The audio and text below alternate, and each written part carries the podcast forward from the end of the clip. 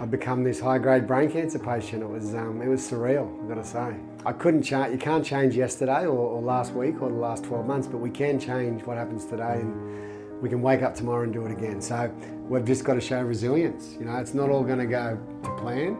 So when your turn comes in life to deal with situations, step up, be the leader, take each day as it comes and fight your way out of it.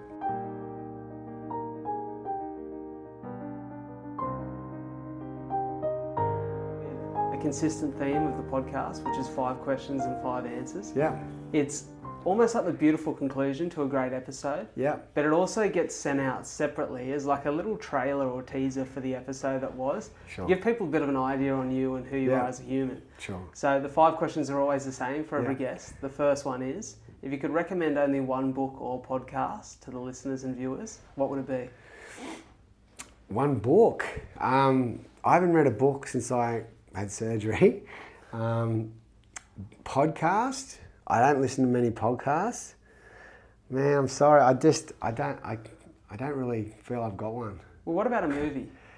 Or is there any piece of literature, art, creativity that you think has just helped you? What's something you go back to? You should have got me prepped for these ones. Yeah, I don't know, mate. I don't read.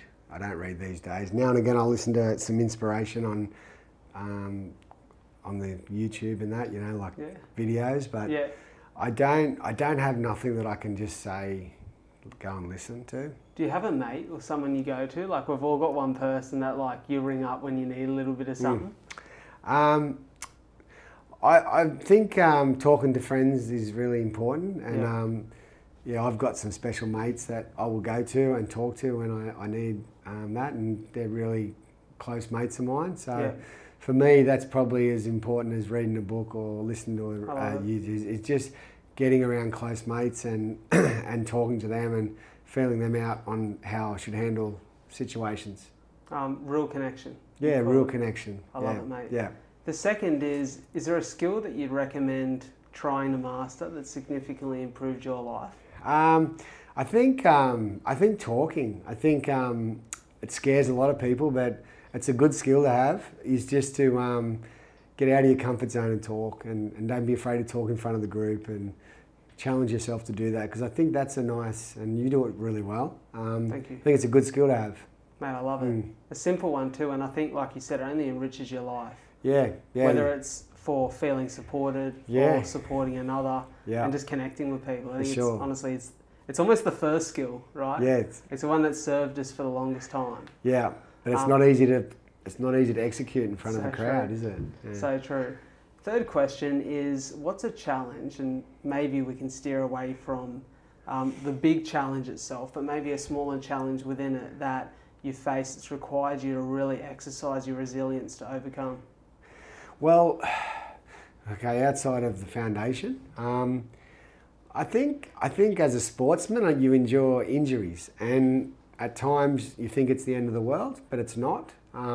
You will recover and you'll get better, and no matter what level of sport you play, you'll probably get an injury.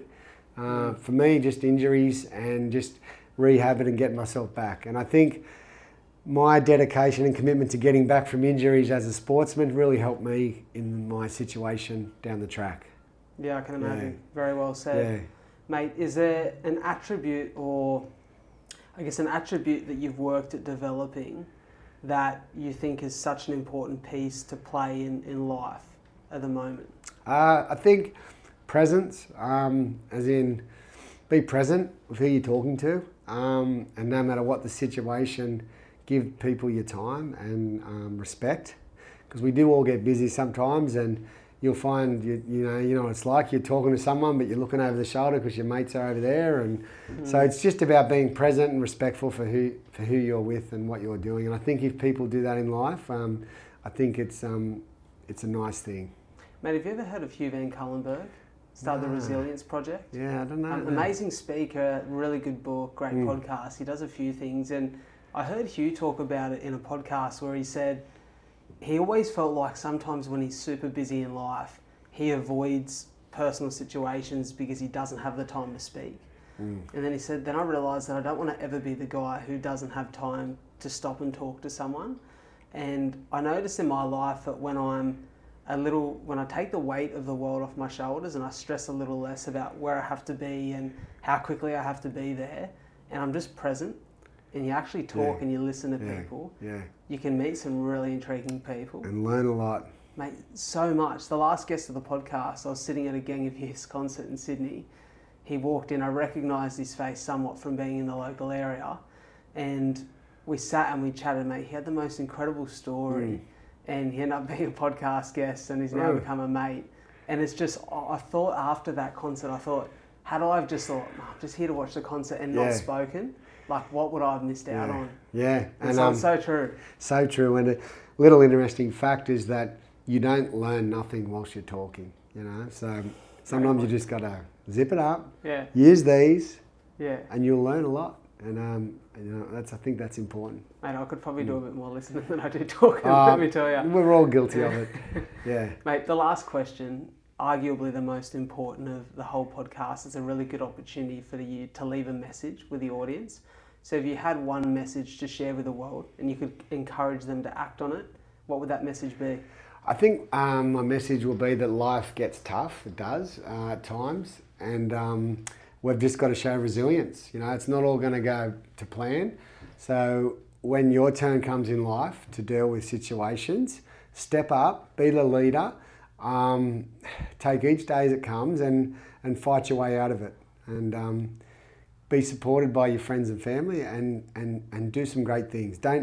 Don't worry about statistics or what everyone else's journey. Just focus on yourself and give yourself every chance of fighting and winning. Because life can be tough at times, and we've got to just deal with it. So that's probably a good thing.